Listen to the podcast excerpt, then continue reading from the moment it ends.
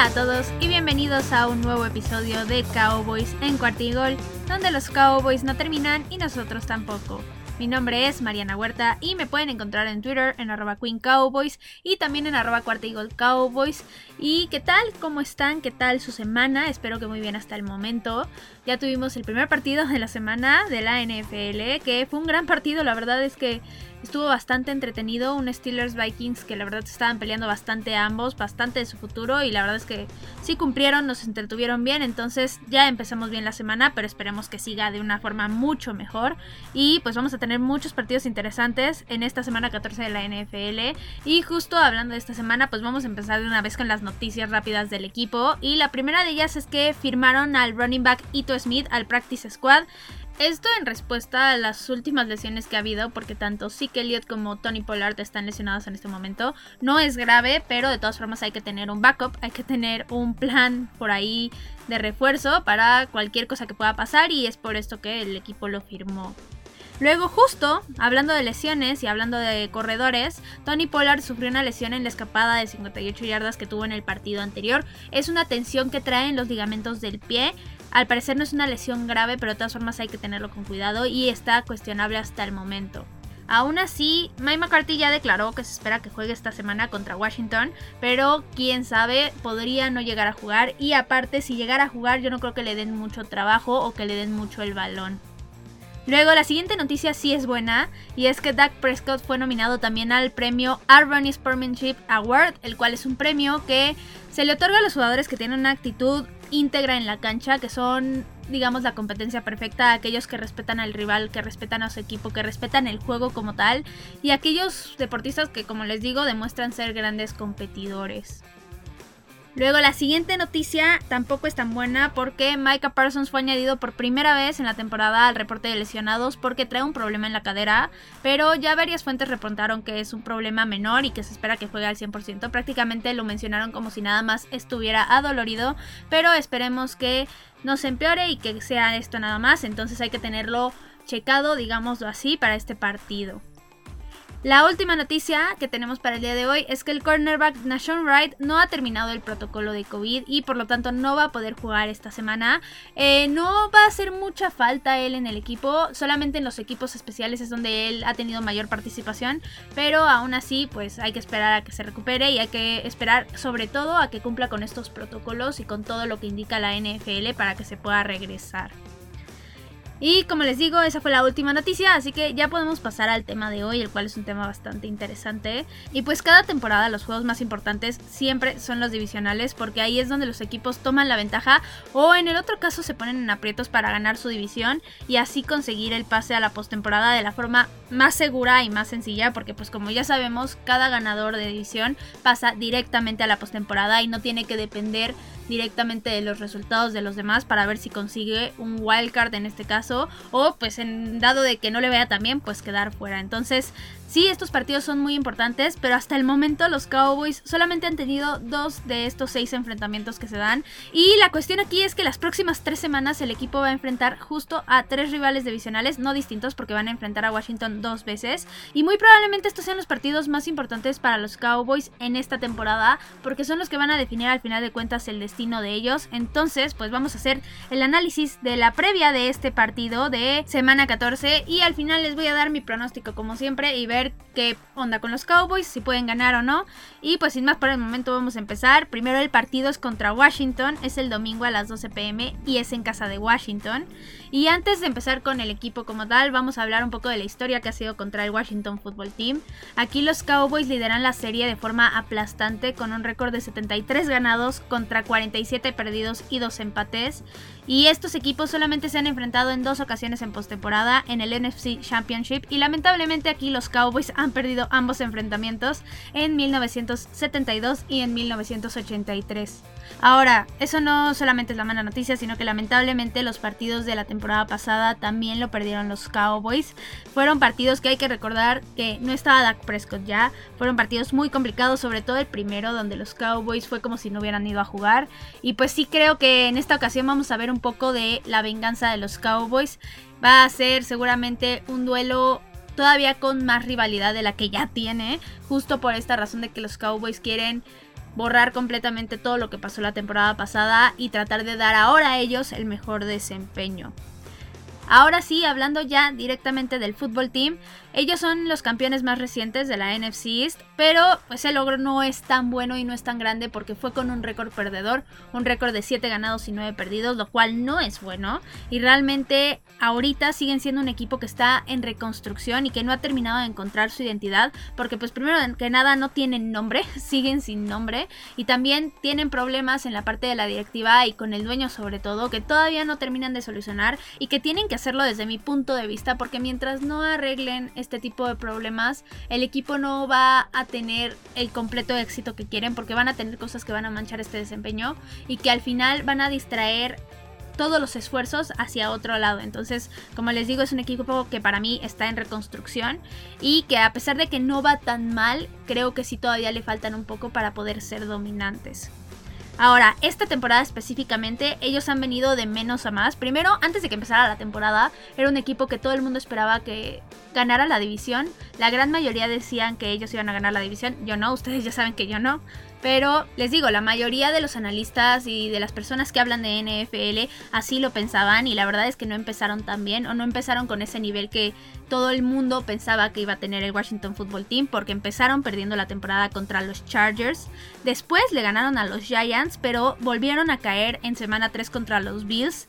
Después le ganaron a Atlanta, pero después de este partido y de semana 4 se encontraron con su mayor descalabro porque perdieron 4 juegos seguidos contra Nueva Orleans, los Chiefs, Green Bay y Denver, que sí, los Chiefs y Green Bay pues son rivales muy complicados. Nueva Orleans y Denver de repente juegan bien, de repente juegan mal, pero sobre todo Nueva Orleans lo enfrentaron con James Winston, entonces también era un partido complicado. Y afortunadamente después de estos juegos tuvieron su semana de descanso y de ahí lo único que ha pasado es que se vinieron para arriba porque han ganado cuatro juegos consecutivos contra Tampa Bay, que era un gran rival, contra los Panthers, contra Seattle y contra los Raiders. Estos últimos dos partidos la verdad es que han sido desde mi punto de vista juegos malos, juegos cerrados pero pues son victorias al final de cuenta para el Washington Football Team. Y con esto llegamos al récord que ellos tienen ahorita, que es de 6 ganados y 6 perdidos. Es un récord que todavía los tiene en completa contendencia para la postemporada, porque la mayoría de los equipos de la NFC que están buscando ese boleto de wildcard tienen un récord muy similar, salvo los Rams que están un partido arriba. La verdad es que todos están por ahí y todos podrían terminar en esa postemporada. Ahora, ellos no han tenido la mejor temporada hasta ahorita, mucho por las lesiones que han tenido. Primero, Fitzmagic se les lesionó en la semana 1 y lo perdieron para toda la temporada.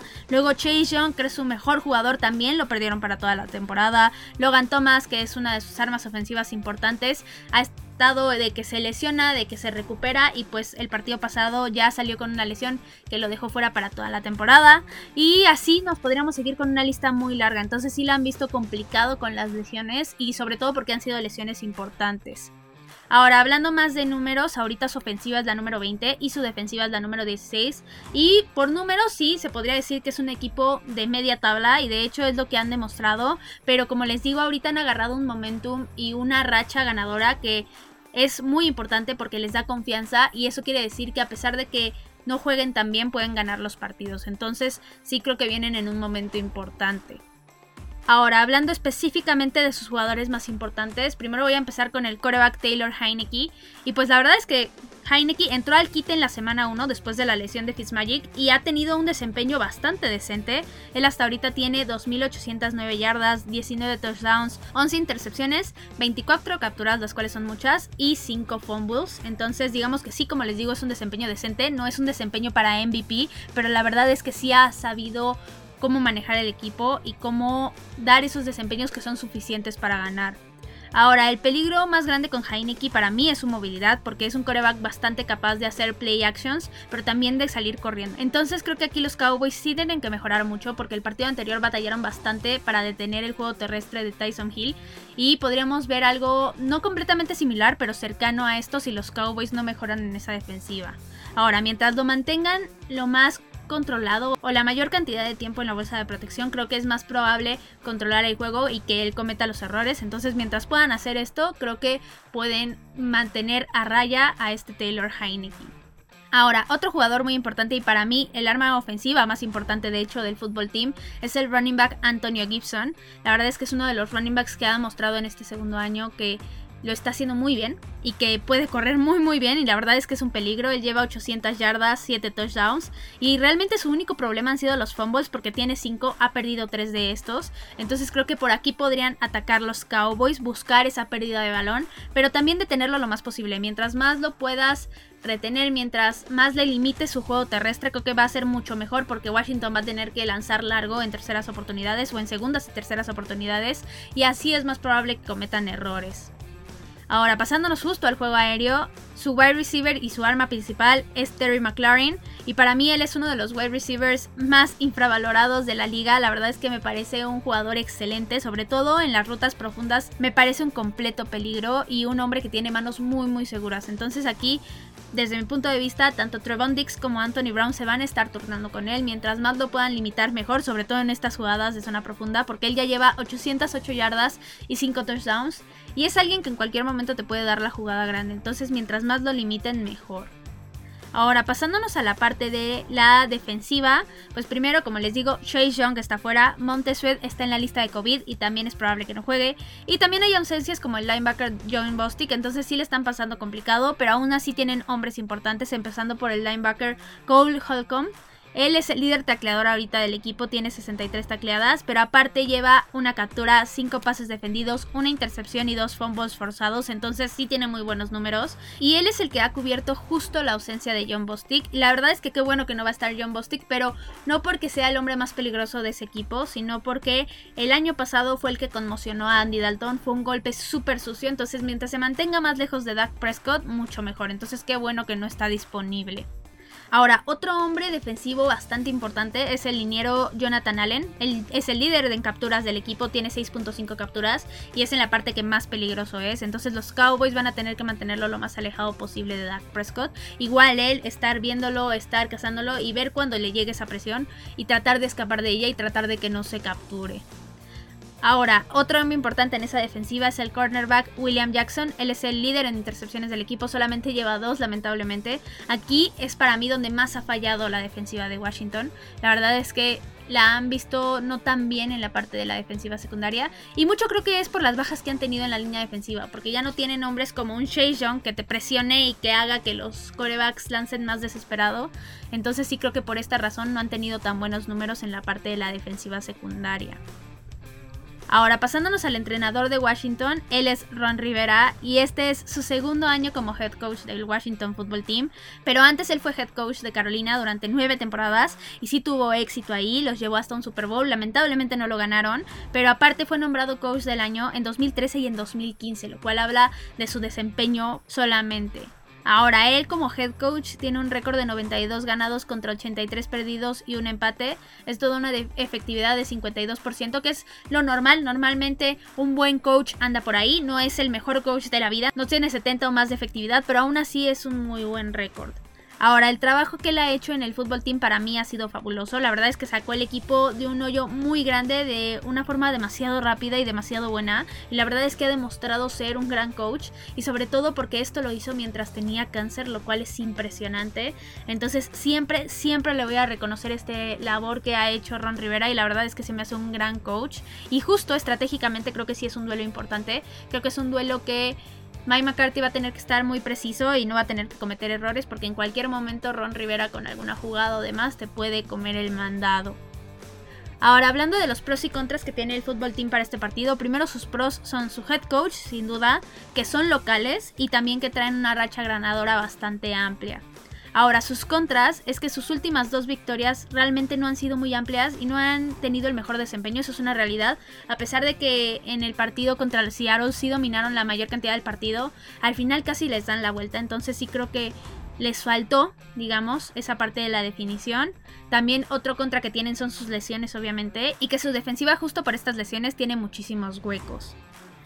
Ahora, antes de pasar a hablar de los Cowboys, les voy a dejar el pequeño audio de cuarta y gol con las noticias de la semana para que estén enterados de absolutamente todo.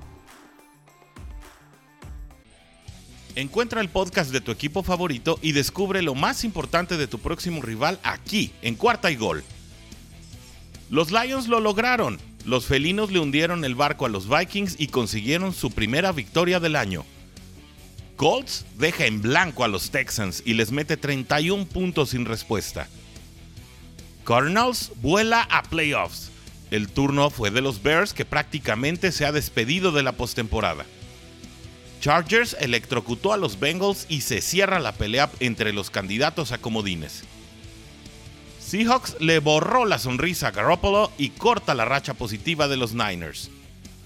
Todo esto y mucho más en los podcasts de la familia Cuarta y Gol, donde la NFL no termina y nosotros tampoco. Búscalo en tu plataforma favorita donde quiera que escuches podcast. Ahora ya después de estas noticias sí podemos pasar ahora sí a hablar de los Cowboys. Y pues el equipo viene de una victoria súper importante porque fue de visita primero y porque fue en el primer partido de diciembre, lo cual es bastante importante. Pero a pesar de justo esta importancia de este triunfo, los duelos más cruciales para los Cowboys empiezan justo esta semana porque ganarle a Washington de visitante significaría tomar una ventaja bastante importante en la división y una ventaja muy probablemente definitiva porque esto pondría a los Cowboys en un punto ya muy lejano en juegos, se pondrían a tres partidos y aparte estarían 3-0 en la división. Entonces sí creo que este duelo es el más importante de todos los que vamos a tener en las próximas tres semanas. Ahora, en el partido pasado la defensiva estuvo bastante bien, pero la ofensiva sí tuvo bastantes problemas. Entonces yo sí espero una ofensiva realmente dominante y que logre avanzar y que aproveche cada oportunidad que tengan. Y del lado de la defensiva espero un desempeño similar al de la semana pasada, generando intercambios de balón, pero sí quiero que corrijan la parte de la defensiva secundaria, que fue la que tuvo los errores la semana pasada, y también la parte del juego terrestre de detenerlo mucho más. Ahorita en números, hablando exclusivamente de números, la ofensiva es la número 2 y la defensiva es la número 25, lo cual no estoy completamente de acuerdo, de hecho no estoy nada de acuerdo con ese número, pero pues esos son los rankings de la liga ahorita y pues ni modo que yo les diga que porque se me pegó la gana, la defensiva de los Cowboys está más arriba, pues no, ¿verdad? Así están hechos los rankings, que esté de acuerdo o no, eso ya es otra cosa, pero pues hasta ahorita así están los números. Ahora, hablando de los jugadores claves para este partido, primero está Dak Prescott. Y este Dak ha tenido un desempeño demasiado bueno siempre que se trata del fútbol team, porque su marca contra ellos es de 7 ganados contra un perdido. Y suele tener desempeños demasiado buenos, entonces por supuesto que yo espero algo por el estilo. Sus números hasta ahorita contra el fútbol team han sido de 69% de porcentaje de completos, 1866 yardas, 13 touchdowns y solamente una intercepción. Entonces juzguen por ustedes mismos, la verdad es que tiene números excelentes y yo no espero nada diferente. Ahora, otros hombres importantes van a ser el running back Zeke y Tony Pollard, obviamente. Aquí sí es complicada la situación por las lesiones, pero yo sí espero que sean una pieza clave en esta ofensiva porque cuando los Cowboys pasan de las 100 yardas terrestres se les hace mucho más fácil el partido. De hecho, la probabilidad de que ganen es mucho más alta. Y aparte, la ofensiva claramente funciona de una forma mucho más fluida, digámoslo así, mucho más natural y contundente. Entonces, por supuesto que yo espero que este juego sí sea en gran parte terrestre. Ahora, no solamente la parte terrestre espero que sea buena, sino también la aérea y espero que CD Lamb tenga un gran partido porque personalmente me faltó un touchdown de CD en el partido pasado y sí creo sin duda que lo puede conseguir aquí. Él hasta ahorita es el líder receptor del equipo y ya está cerca de las mil yardas y la verdad es que tuvo un gran desempeño la semana pasada, entonces yo no espero nada diferente, solamente que sí tenga su touchdown. Aún así, el que creo que va a tener el desempeño más importante en esa parte va a ser el wide receiver a Mari Cooper. Y esto fue porque contra los Saints no tuvo mucho juego, la verdad es que lo cuidaron bastante, no le dieron tanto el balón, no lo metieron a tantas jugadas, pero esto fue porque está recuperando del COVID. Y ahora en este partido sí va a tener mucha más labor porque ya nos lo dijo él, ya lo dijo Mike McCarthy, ahora sí ya está completamente descansado, ya está completamente recuperado del COVID. Y aparte no solo eso, sino que declaró que se siente mucho mejor porque este descanso del COVID que fue pues obligatorio, digámoslo así, lo ayudó a que recuperara bastante de la fuerza en sus músculos, que se recuperaran básicamente y que estén al 100 y dijo que no se había sentido así en muchísimo tiempo. Entonces definitivamente espero un gran desempeño de Amari y espero que lo veamos en muchas jugadas y por ahí anotando también. Ahora pasándonos a la defensiva, quiero empezar con Micah Parsons. Y el león está siempre hambriento. Esa es su nueva frase. The lion is always hungry. Lo cual es una frase que ya patentó. De hecho, ya la patentó. Y sí, estoy muy muy de acuerdo con eso. La verdad es que nos ha demostrado cómo va mejorando semana tras semana. Y yo no espero algo distinto. Y le voy a seguir exigiendo mejores y mejores desempeños. Es lo que nos está dando al final de cuentas. Y la verdad es que estamos viendo números muy impresionantes para ser un novato. Ahora, un defensivo para mí muy importante en este partido va a ser Randy Gregory porque por fin regresa Randy Gregory. Sí se extrañó, la verdad, porque era el que mayor presión ponía en los corebacks. Después surgió Micah Parsons, tuvo en mil cantidad de capturas, pero la verdad es que sí se necesita un liniero que también esté ayudando en esta parte y sobre todo alguien que sea tan agresivo como Randy Gregory, pero sin cometer castigos ni nada por el estilo. Ahora, justo por eso yo sí espero que esté presionando mucho a Taylor Heineke y que tenga jugadas grandes y que nos demuestre que valió la pena el regreso y valió la pena el estar esperando que se recuperara completamente. Ahora, hablando de lesiones, otro hombre que regresa en la línea defensiva es Neville Gallimore. Y la verdad es que sí, creo que va a ser muy importante su labor en el interior de la línea defensiva porque en 2020 demostró que fue bastante bueno y el mejor en esa posición sin duda alguna. Y como se está viendo la defensiva, creo que puede ser una pieza muy importante, sobre todo para detener el juego terrestre. Ahora, pasándonos a la secundaria, espero que todos mejoren, pero sí creo que ya sea Trevon Dix o Anthony Brown el que esté con Terry McLaren, sin duda tiene que tener un desempeño impecable porque como les digo, Terry McLaren se te escapa en un segundo y te puede hacer la jugada grande en un momento y con esto ya se te fueron arriba. Ahora, hablando de las mayores incógnitas que tiene el equipo para este partido, primero la que a mí me da más gusto, de hecho, es que la línea defensiva esté completamente sana, porque por fin la vamos a tener así desde la primera semana, de hecho, desde toda la temporada, porque no había estado completamente sana desde la semana 1. Entonces sí creo que va a ser fabuloso, porque los Cowboys pueden tener uno de los mejores front seven de toda la liga, sin duda alguna. Pero eso lamentablemente lo vamos a poder comprobar hasta este partido, porque sí, yo les estoy hablando desde el desempeño que tienen los jugadores en individual y lo importante que son estas piezas que van a regresar y que van a empezar a jugar, pero aún así no los hemos visto jugar como tal a todos juntos. Entonces, hasta ver no creer, pero sí creo que pueden tener un gran, gran desempeño y que pueden ser, como les digo, uno de los mejores frentes defensivos de toda la NFL. Ahora, otra incógnita, y esta sí un poco más importante, es el juego terrestre, porque como les digo, Siki y Pollard están lesionados. Pollard está cuestionable, como les dije al principio del episodio, y la verdad es que sí es complicado porque sin Polar definitivamente le van a cargar la mano mucho más a Zeke y como sabemos no está completamente sano, a pesar de que sí está entrenando y que digan que está perfectamente bien, no se ve así, entonces yo sí espero que juegue Tony Pollard. Y sin duda si no llegara a jugar Pollard creo que el juego aéreo va a ser lo más importante. Y esto no me gusta tanto, yo preferiría que se basaran más en el juego terrestre, pero aún así creo que los Cowboys tienen el poderío ofensivo suficiente para poder avanzar y poder anotar sin tanto juego terrestre. Ahora, la última incógnita, que más que incógnita es algo bueno, es que el equipo tuvo una mini semana de descanso. Entonces, por lógica, deberían de tener un mejor desempeño, sobre todo porque ayudó para que regresaran los jugadores lesionados y también porque ayudó para que los coaches que tenían COVID y que estaban en esta lista lograran volver. Entonces sí creo que aquí es muy importante esa mini semana de descanso y que sí va a tener un impacto positivo en el equipo. Ahora, hablando justo de los pros y contras, primero, esta mini semana de descanso, el regreso de los lesionados y de los coaches es completamente importante y sí creo que es un pro. También la ofensiva y la defensiva van a estar casi completamente sanas, lo cual es un completo pro. Pero hablando de los contras, creo que ir de visitantes es un problema aquí y creo que le podría pesar un poco a los Cowboys. Ahora ya hablando del pronóstico, yo sin duda creo que va a ser un duelo bastante complicado y cerrado, eso sí, pero basándome en los últimos dos juegos del fútbol team y en los regresos que van a tener los Cowboys, sin duda creo que la balanza se va a inclinar de nuestro lado y que los Cowboys pueden ganar este partido y van a ganar este partido 27 a 24.